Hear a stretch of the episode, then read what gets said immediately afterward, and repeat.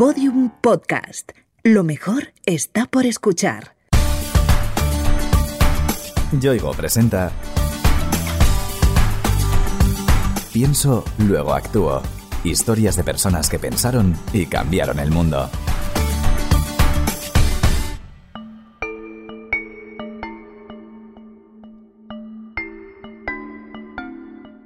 Según un informe de las Naciones Unidas, España es el tercer país del mundo en demanda de prostitución. De hecho, el Ministerio del Interior censó en 2017 a 14.000 mujeres que la ejercen, aunque estima que las cifras reales alcanzan al menos al triple de mujeres.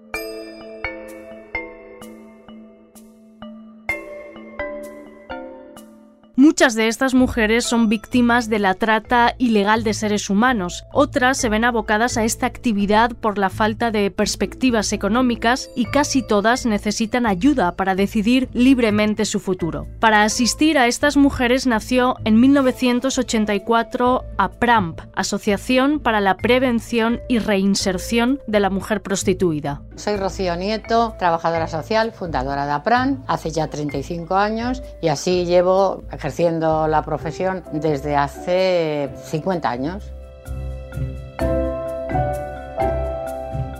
Rocío lleva toda la vida dedicada a ayudar a los demás. Empezó estudiando filosofía, pero pronto se dio cuenta de que su vocación estaba en el trabajo social. Sin embargo, no fue hasta mediados de los 80 cuando tuvo sus primeros contactos con el mundo de la prostitución. Me vine al centro de Madrid y ¿qué vi en Espocimina, en la calle Jacinto Benavente? Pues mujeres que venían con la bolsa de la compra sentadas y hablé con ellas y me dijeron, me vengo aquí dos, tres horitas para a ver qué es lo que puedo sacar y llevar un ingreso a casa. Porque mi marido es alcohólico, bebe mucho, me ha maltratado. Empecé a hablar, ¿no? Entonces así reuní a un grupo de seis o siete mujeres y vi que había que hacer algo por ellas, que estaban prostituyéndose, no querían decirlo, pero venían al centro Madrid.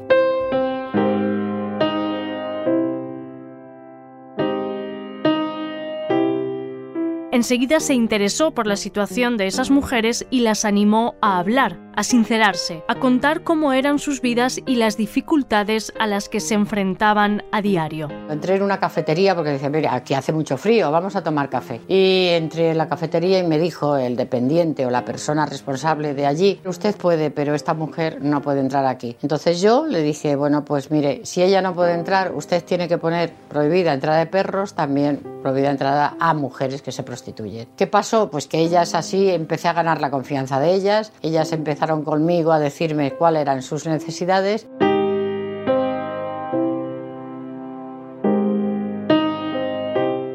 Con más voluntad que medios, Rocío Nieto comenzó a montar un espacio seguro con el objetivo de prestar ayuda a estas mujeres, darles herramientas para que pudieran decidir cómo querían vivir su vida. Y el vis a vis funcionó. En aquella época no teníamos presupuesto de nada. Yo no tenía ni una secretaria que hiciera un informe, ni una trabajadora social que me ayudara. Entonces la iglesia también me apoyó en aquel momento porque le dije a un obispo, estoy viendo esta necesidad. Si tú me puedes ceder un despacho, pues sería estupendo porque claro, yo no me puedo reunir con ellas. Y bueno, me cedieron y establecimos nuestras reuniones periódicas semanalmente. Ellas me traían a más mujeres. Así hicimos una dinámica de grupo.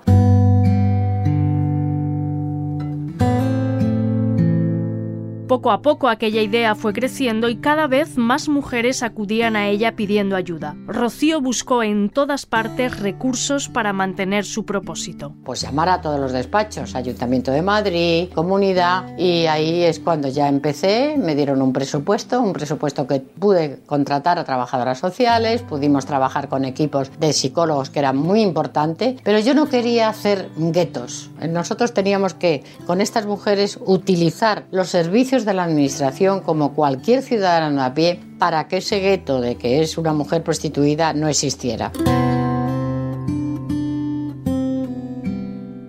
Rocío pudo por fin fundar la asociación gracias a su tesón y a la enorme demanda de ayuda que veía en las mujeres abocadas a prostituirse. ¿Cómo lo voy a llamar yo esto? ¿Qué estoy haciendo? Y digo, pues las siglas tienen que ser Asociación para la Prevención y reinserción de la mujer prostituida y ahora en trata. ¿Por qué? Porque previenes enfermedades, previenes que los hijos pues el día de mañana puedan ejercer la prostitución, sean carne de cañón, ¿no? Previenes que no consuman, previenes formarles y en esa formación las das una libertad que es el empleo.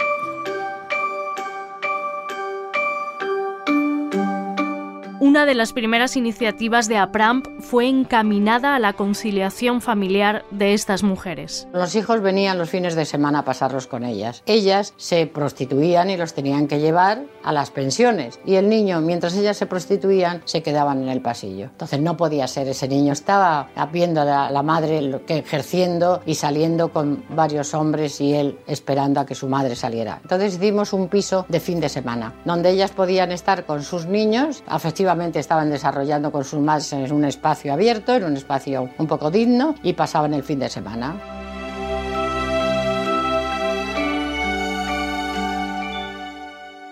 Muy poco después, en 1985, Rocío impulsó la creación de centros de atención integral y talleres de formación. Uno de los más famosos es el que dedican a la costura. Este taller desde el principio, de hace ya 35 años, se hizo reuniéndolas y ¿qué sabéis hacer? Oye, pues ¿por qué no hacemos pues, un trajecito, una cestita? Hacemos el doble objetivo, que es la sensibilización y la producción, pero una producción sostenible. Están aprendiendo a poner precio a su trabajo.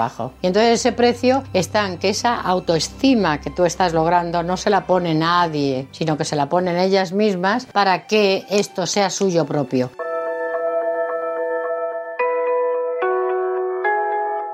El taller de costura está ubicado en la calle Ballesta de Madrid, una zona tradicionalmente ocupada por la prostitución. Todo lo que se compra aquí, cuando tú te vienes a arreglar o compras cualquier prenda, esto es para beneficio del taller. Bobinas, hilos, comida que hacemos en un momento determinado. Eso no nos lo da la administración. También lo que hacemos es alguna otra excursión. Alquilamos ese autobús y disfrutamos de un día de convivencia y de que nos decimos todas las cosas que no nos podemos decir el día a día. APRAMP tiene talleres como este, de costura, pero también de camarera de habitación o de geriatría, por ejemplo. Con ellos da herramientas para encontrar un nuevo rumbo profesional, pero también para lograr un ambiente cálido para estas mujeres a menudo heridas por la vida. Hemos logrado el afecto, que cuando ellas salen a lo mejor pues vienen aquí como diciendo, me acuerdo mucho de esa referencia que tuve, del cariño que nos disteis, de la acogida con otras compañeras y del equipo que hemos formado que esa familia que no he tenido o que he tenido y ya no existe, podamos seguir adelante todos. Es decir, que esto también sirve de referencia, no solamente de formación, de información, de atención, sino de referencia para después, cuando estás colocada, vienen con sus hijos. APRAM dispone también de pisos para estancias breves donde se acoge a mujeres prostituidas y víctimas de la trata. Además, en 1990 crearon lo que Rocío llama Unidad Móvil de Rescate. Con estas mujeres que me reunía salíamos y informábamos sanitariamente porque la demanda también las pagaban más sin preservativos. Distribuíamos preservativos y hacíamos su historia que eran cuáles son sus necesidades. En eso consiste la unidad de rescate. Son mujeres supervivientes, es decir, han pasado por el tema de trata, han llegado a PRAN, han estado en el piso de protección y se han formado en APRAN durante un año, dos años, según las necesidades, para que conozcan los recursos que hay. Como cuenta Rocío, APRAM también forma a mujeres para que a su vez se conviertan en mediadoras. Nadie mejor que ellas para aconsejar y orientar. Estas mujeres, las mediadoras, se introducen para que, al igual que ellas salieron, tú vas a ser capaz. Este es el ejemplo que para mí es lo mejor que puede tener una persona cuando se dialoga con otra, él le informa qué es lo que puede hacer, qué es lo que le ofrecemos en APRAM, qué es lo que realmente es APRAM. Entonces, claro, les tienes que decir, mira, yo yo he pasado por esa situación. Tú puedes igual que yo. En la actualidad, APRAM colabora con la Universidad Nacional de Educación a Distancia en un curso de mediación comunitaria para supervivientes de la trata que ofrece esta titulación a 31 mujeres. Yo estoy muy contenta con lo que se está logrando, poco a poco, desde luego quisiera más, pero con la UNED estamos haciendo una titulación. Hoy en día si no tienes titulación no te cogen en ningún sitio. Por lo tanto eso vamos a hacerlo de mediadoras y ellas se colocarán luego pues quizá en cualquier otra asociación, administración, ayuntamiento. Son expertas en mediación y sobre todo en trata. Para Rocío Nieto, lo más importante de la labor que realiza APRAMP es ofrecer alternativas a estas mujeres, que no sientan que sus vidas están encerradas en un callejón. Sé que es muy fácil entrar en la prostitución y muy difícil salir. ¿Por qué? Porque no hay medidas. Han pasado 45 años y ahora está peor la prostitución, la trata. ¿Por qué? Porque son mujeres que vienen de países fuera, de países que es una pobreza inmensa. La trata es la gran lacra de nuestros días. Rocío se ha encontrado en los últimos tiempos con casos verdaderamente difíciles. Vienen en situación de explotación y vendidas por sus familiares, por sus amigos y las traen engañadas a un país europeo que se creen que es la panacea y se encuentran con algo mucho peor que lo que dejaron. Las ingresan en un piso, no las dejan salir, tienen que pagar una deuda a veces que asciende a más de 40.000 euros. Para mí la trata es esclavitud, porque mujeres que están encerradas, que tienen que hacer 15 y 20 servicios diarios, esto es una agresión sexual. Desgraciadamente, esta actividad inhumana genera grandísimas cantidades de dinero. La trata es uno de los negocios más lucrativos junto con las armas y las drogas que van a la mujer haciendo 20 y, y más servicios diarios. Ella no se lleva nada se los lleva el proseneta, porque tiene una deuda de 30, 40 mil euros que es muy difícil de quedar saldada con este proseneta. En APRAMP hay decenas de mujeres que han sufrido experiencias terribles. Durante nuestra estancia con ellas pudimos escuchar alguna, como la de esta chica que prefiere mantener su anonimato y que fue engañada por un familiar. Y no sabía que me va a vender a una mujer que vive aquí en España. Que me explicó, pues tú tranquila, va a tener una vida mejor, va a estudiar, tú tranquila, no te preocupes, que vale, pues nada, no me preocupe y nada. Ahí fue donde me trae aquí en España, en Pamplona pues estuve con ella durante casi dos años y fue el peor momento de mi vida porque estuve con ella, ahí pues me maltrataba, me obligaba a hacer todo que yo no quería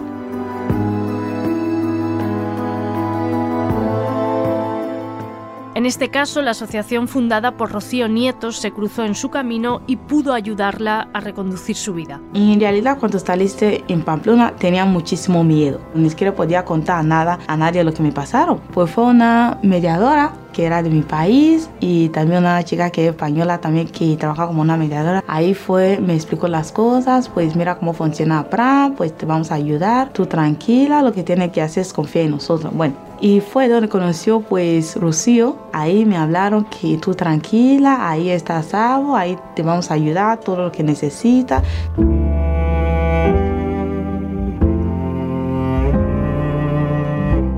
Esa labor de información y difusión es diaria. APRAM realiza un intenso trabajo para paliar los problemas que causa la trata. Recibimos diariamente, diariamente a 12 y 13 mujeres y diariamente vienen a informarse e informan las mediadoras o unidad de rescate a 280 mujeres. Por lo tanto, aquí tiene que ser un espacio abierto, un taller con espacios abiertos para ellas, para que si quieren venir a dialogar con la trabajadora social, si quieren atención jurídica, si quieren atención psicológica y luego sobre todo lo más importante, la formación para el empleo. Esa formación es capital para Rocío. Sus esfuerzos han ido, en gran medida, encaminados a ello y ha logrado tasas muy altas de inserción laboral. De las 48 mujeres que nosotros estamos formando durante un año, el 70% es seguro que están ya colocadas, que están ya formadas. El otro 30% son mujeres que han decidido no dejar la prostitución o han vuelto por necesidades a veces de fuerza, necesidades de que sus familias no pueden subsistir y las obligan a prostituirse. Muchas de estas mujeres víctimas de la trata provienen de ámbitos con un bajísimo nivel sociocultural. No tienen estudios y por tanto no disponen de recursos para orientar su futuro. Creo que todo en esta vida tiene una salida, porque si tú no las das una alternativa y sobre todo las dices tú vales muchísimo, tu autoestima no puede decir que solo vales para ejercer prostitución, tú vales para más cosas. ¿Qué es lo que me interesa en este momento? Que las mujeres formen un autoempleo propio con un local propio y que sean ellas las portavoces de su proyecto.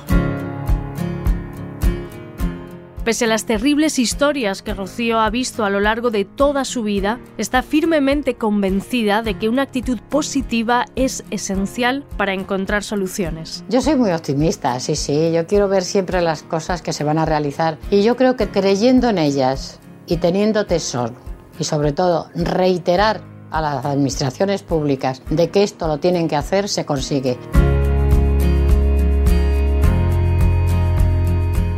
De hecho, Rocío puede exhibir orgullosa los resultados que ha obtenido a lo largo de estos 35 años de existencia de APRAMP. Miles de mujeres han reorientado su vida gracias a la asociación. Yo tengo que dar un mensaje a esa gente, pues que no pierda la, la fe, porque a pesar de todo, porque yo también estaba ahí como no hay solución, esa vida es mi destino y esas cosas, pero hay que seguir soñando. Siempre tiene que seguir soñando que un día va a llegar una persona que te va a rescatar. Estoy haciendo cosas que me gustan, cosas que me tranquilizan, cosas que me quitan esas ideas, este tipo de pensamiento que tenía antes. Yo creo que puedo hacer algo mejor en mi vida.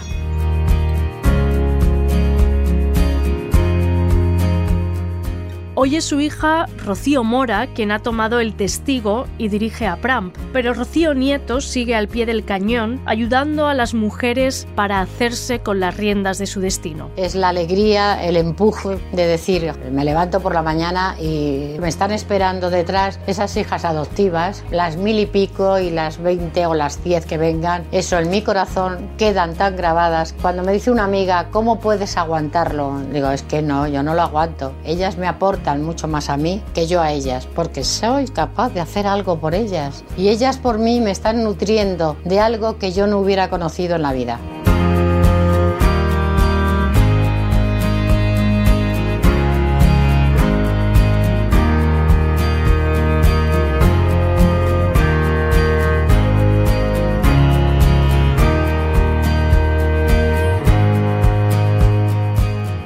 Yoigo te ha ofrecido Pienso, luego actúo.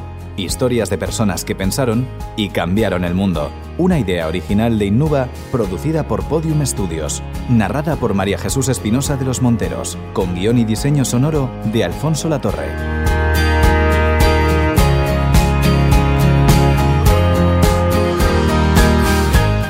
Todos los episodios en la sección de sociedad del país.com, en podiumpodcast.com y en nuestros canales de Spotify, iTunes, iBox y Google Podcast.